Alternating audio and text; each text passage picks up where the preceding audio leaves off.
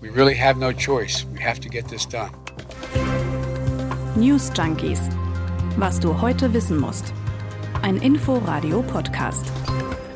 US-Präsident Joe Biden hat zur Klimaschutzkonferenz geladen. Die Großen der Welt kommen virtuell zusammen, um über das Klima zu sprechen. Das klingt tatsächlich noch so ein bisschen ungewohnt, dass sich ein amerikanischer Präsident da an die Spitze stellt, nachdem man ja vom Vorgänger ja. Donald Trump ganz andere Töne gehört hat. Ne? Wir gucken heute auf diese Konferenz, wer da mit was für Positionen dabei ist und wir fragen nach. Wir haben nach Antworten gesucht auf die Fragen, wie ernst Joe Biden das meint mit dem Klimaschutz, wer mit welchen Positionen da teilnimmt an der Klimaschutzkonferenz, vor allem auch die EU und damit ja auch Deutschland und China, der größte Verursacher von CO2-Emissionen weltweit. Hier sind die News Junkies mit Dörte Naht und Martin Spiller aus der Inforadio-Redaktion. Hallo.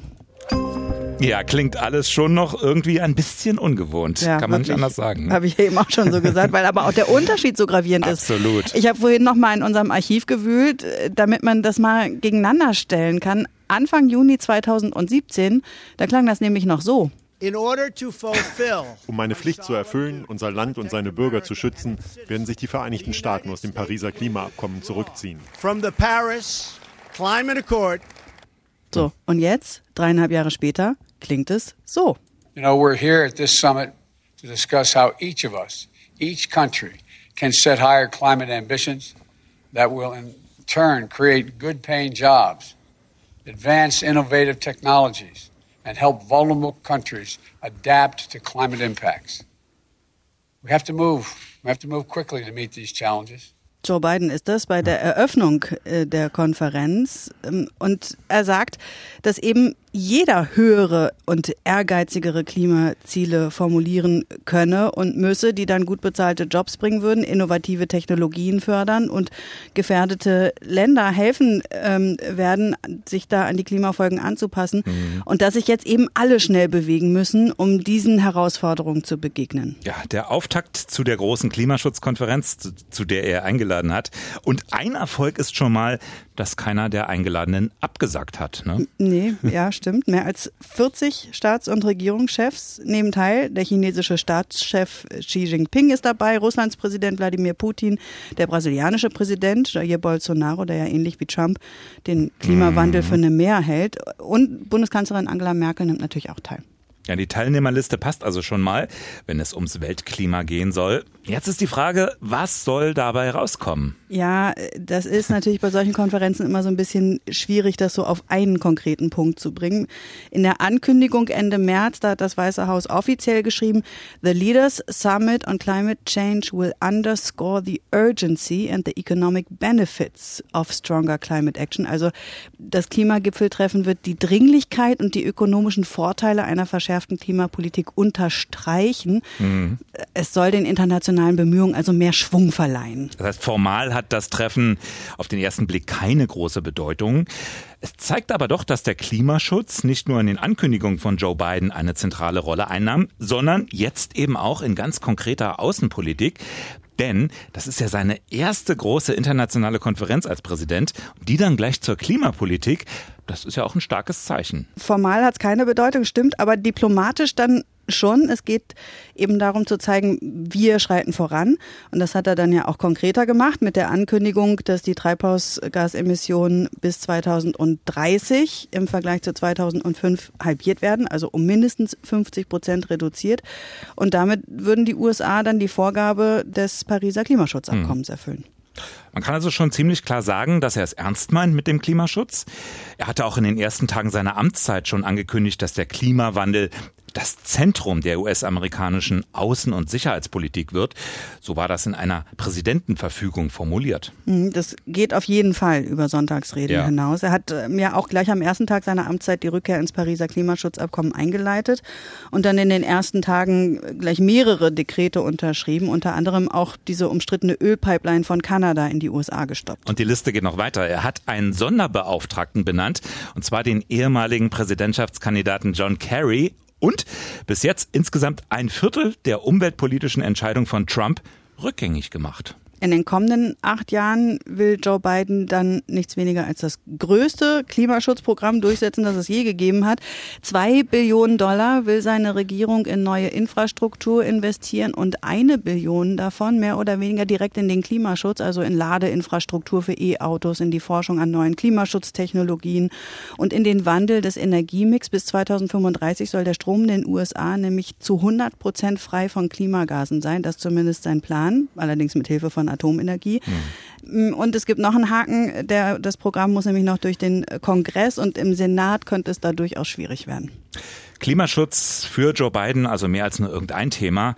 Paul Bledsoe, der ist Klimawandelexperte der American University in Washington. Der zum Beispiel sagt, Biden versteht Klima nicht nur als das wichtigste Umweltthema unserer Zeit, sondern auch als ein, ja, ein Sicherheitsthema für alle Regierungen auf der Welt. Das hat er auch in dieser, in dieser Rede ja angedeutet, da zur Eröffnung der Klimaschutzkonferenz. Biden selbst hat in seiner Antrittsrede, als er Präsident geworden ist, das ja noch sehr pathetisch formuliert. Ne? Da sagt er, der Hilferuf der Erde könne nicht verzweifelter oder klarer zu vernehmen sein. So hat er das da formuliert. Mhm. Bei Angela Merkel klingt sowas ein bisschen nüchterner, sagen wir mal. Ne? Im November steht der nächste UN-Klimagipfel an in Glasgow in Schottland. Da sagen viele Klimaforscher schon, da müssten die Ziele nochmal nachgeschärft werden, denn das reicht einfach nicht. Heute hat passenderweise auch der europäische Klimawandeldienst Copernicus seinen European State of the Climate Report vorgestellt. 2020 war das wärmste Jahr in Europa seit Beginn der Aufzeichnungen. Bewegung hat Bidens Klimagipfel also in jedem Fall schon reingebracht. Auch die EU-Staaten, die haben sich nämlich kurz zuvor darauf geeinigt, ihr Klimaziel zu verschärfen. Und das sieht bei den Europäern so aus. Bis 2030 soll der CO2-Ausstoß um 55 Prozent sinken, allerdings unter den Wert von 1990. Also das kann man mit den neuen US-Zahlen nicht wirklich vergleichen. Ja, schwer, weil die vergleichen es ja mit 2005. Genau. Bisher äh, galt in Europa das Ziel von 40 Prozent, also das jetzt ist schon deutlich mehr. Deutlich mehr, aber wiederum auch deutlich weniger als das, was das EU-Parlament wollte. Eine Senkung um 60 Prozent nämlich und eine schärfere Berechnungsmethode. Damit konnten sich die Unterhändler des Parlaments aber gegenüber der Kommission nicht durchsetzen. Immerhin konnten die aber die Gründung eines Klimarats durchsetzen. Jo. 15 Experten, die die Umsetzung der Ziele begleiten sollen. Und außerdem heißt es in dem Beschluss, bis 2050 muss die EU klimaneutral sein und das Ganze rechtlich verbindlich. Also das ist nicht nur so eine ungefähre Zielmarke, sondern das steht dann im neuen Klimagesetz. Genau. Bisher ist es ein Verhandlungsergebnis. Jetzt müssen Parlament und der Rat der EU-Staaten noch formell zustimmen. Kommissionspräsidentin von der Leyen, die hat sich schon mal zufrieden gezeigt. Deutschlands Wirtschaftsminister Peter Altmaier ebenfalls. Und Umweltministerin Svenja Schulze auch. Allerdings müsse Deutschland jetzt auch mehr tun, so Schulze heute im Inforadio. Wir müssen unser Tempo beim Klimaschutz natürlich auch erhöhen, wenn das europäische Ziel höher wird. Das heißt mehr äh, Sonnen- und Windkraftausbau. Das heißt, der Kohleausstieg wird etwas schneller kommen. Das heißt, wir müssen in den Regionen auch deutlich mehr tun und äh, schneller äh, in der Umsetzung werden. Das Geld steht ja zur Verfügung für die Region, damit dort äh, Perspektiven ausgebaut werden. Insgesamt ist das wirklich ein starker Beschluss, den die EU da äh, vorgelegt hat und ich hoffe, dass äh, dem Beispiel viele folgen. Ja, Kritik kommt aber von den Grünen. Die sagen, die Europäische Union verliere damit ihre Vorreiterrolle, denn das Pariser Klimaabkommen, das werde so kaum einzuhalten sein. Neben den Europäern sitzen auch Russland und vor allem China mit ja. an dem virtuellen Verhandlungstisch in der Person von Staatschef Xi Jinping. Ja, und das alleine ist ja schon mal ein Erfolg für Bidens Klimasondergesandten, für John Kerry. Der tourt ja unermüdlich um die Welt, um so schwierige Partner zu strengeren Maßnahmen zu überreden. Without China at the table, there is simply no way to resolve uh, the climate crisis. Ja, ohne China geht's nicht, sagt John Kerry. Hm, immerhin ein gutes Viertel aller menschengemachten Treibhausgase entstehen in China. Was China tut, beeinflusst das Klima auf der Erde also stärker als alle anderen mhm. Staaten. Das weiß China selbst natürlich auch. Es ist die Frage, wie ernst ist es dem bevölkerungsreichsten Land der Welt selbst mit dem Klimaschutz? Also wie grün ist China heute? Na, nach außen hin präsentiert sich die Staatsführung durchaus ja, grün, mhm. ist erstmal ja auch ganz gut fürs Image. Und China hat sich immerhin Ziele gesetzt. Im vergangenen September, da hieß es, ab 2030 soll der Ausstoß mhm. an CO2 zurückgehen. Was, was auch heißt, fast zehn Jahre lang soll er noch weiter zunehmen bis dahin. Ja, und kohlenstoffneutral sollte China dann ab 2060 sein. Mhm. Das sind natürlich erstmal Versprechungen. Dabei äh, steckt China durchaus viel Geld in erneuerbare Energien. Wie das dann vor Ort aussieht, das hat unser Korrespondent in China, Steffen Wurzel, so erzählt. Wenn ich hier von Shanghai in den Norden fahre, im Landesteil Shandong, vor allem an der Küste, aber auch im Norden von China, dort stehen ganze Felder riesiger Windkraftanlagen und dann eben Solarenergie. Was äh, China bisher vor allem macht, ist auf große Photovoltaikanlagen setzen. Was es in China nicht so sehr gibt, ist dieses Kleinteilige, dass man sagt, okay, wir fördern, wenn Unternehmen oder Privatleute sich Photovoltaikanlagen aufs Dach setzen. Das gibt es bisher nicht so sehr in China. Ja, dafür gibt es noch ein neues Großprojekt in Sachen Wasserkraft. Noch dieses Jahr soll eine der größten Talsperrenanlagen der Welt ans Netz gehen. Ja, und auch der Anteil der Atomenergie, der soll weiter steigen.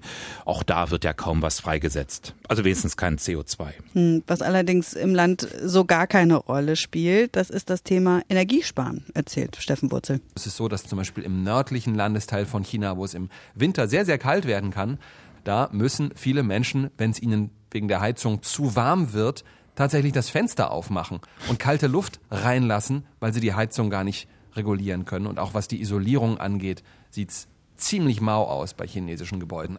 Hm, nach wie vor ist China der größte CO2-Emittent der Welt und deshalb erwartet auch die Bundesumweltministerin Svenja Schulze von der SPD, dass das Land mehr für den Klimaschutz tut. Die haben sicherlich andere wirtschaftliche Verhältnisse, andere gesellschaftliche Verhältnisse auch. Aber ähm, auch die müssen was für den Klimaschutz tun. Auch die müssen mehr leisten, das Energiesystem umstellen, mehr in erneuerbare Energien investieren und vor allen Dingen äh, keine Kohlekraft mehr nach vorne bringen. Ja, das ist eben das Hauptproblem. Die enorme Abhängigkeit von der Steinkohle.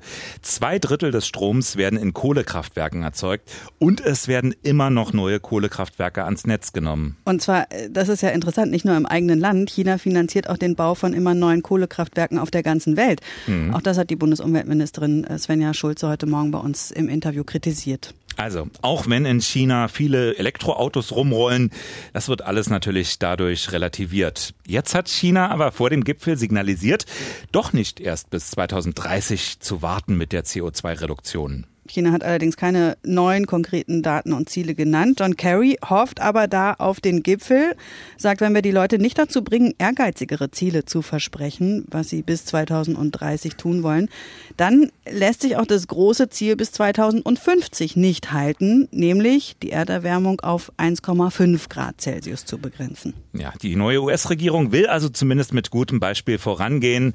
Wie sagte Außenminister Anthony Blinken, wenn Amerika beim Kampf gegen den Klimawandel nicht vorangeht, die Welt anführt, dann bleibt nicht viel von der Welt übrig. If America fails to lead the world on addressing the climate crisis, we won't have much of a world left. Ja, die USA, China und Europa, die stehen zusammen für rund die Hälfte aller CO2-Emissionen auf der Welt. Mhm. Das heißt also, wenn diese drei Wirtschaftsblöcke tatsächlich vorangehen, dann müssten andere folgen. Wir können also gespannt sein, was diese Konferenz bringt. Es gab auch noch anderes in der Nachrichtenwelt, vor allem im Themenbereich Pandemie. Ja, immer mehr Bundesländer geben den Impfstoff von AstraZeneca frei. Und zwar für alle, unabhängig von Alter und Geschlecht. Nach Sachsen, Mecklenburg-Vorpommern und Bayern, jetzt auch Berlin mit sofortiger Wirkung. Vorgesehen ist allerdings eine ausführliche Beratung durch den Impfarzt. Hintergrund, es gab ja diese ganz seltenen Fällen von Hirnventhrombosen. Offizielle Empfehlung der Ständigen Impfkommission deshalb nach wie vor AstraZeneca nur ab 60. Ab Juni könnten dann aber sowieso alle mit Impfungen an der Reihe sein. Das erwartet zumindest Bundesgesundheitsminister Jens Spahn. Die Priorisierung könnte also schneller wegfallen als gedacht, ganz unabhängig vom Impfstoff. Der Bundesrat hat die vom Bundestag beschlossene Corona-Notbremse passieren lassen. Eine Zustimmung der Länderkammer war da zwar nicht notwendig, der Bundesrat hätte aber den Vermittlungsausschuss anrufen können und damit das Gesetz ja, ziemlich verzögern mhm. können. Aber jetzt kommt es anders. Könnte es bereits in der kommenden Woche in Kraft treten. Was in diesem Jahr übrigens völlig ausgefallen ist, ist die Grippewelle. Das ist ja wenigstens eine positive Folge ne? ne? der Pandemie. Wir hören uns morgen wieder bei den News Junkies. Ihr könnt uns schreiben, was euch gefällt, eure Meinung, eure Anregungen an newsjunkies@inforadio.de. Und ihr könnt uns natürlich auch gerne abonnieren ihr und sollt liken. Uns abonnieren. Genau, bei den äh, Podcast-Catchern eures Vertrauens, Apple, gerne auch ARD Audiothek oder Spotify. Spotify. Also bis morgen. Tschüss. Tschüss. News Junkies. Was du heute wissen musst. Ein Podcast von Inforadio. Wir lieben das Warum.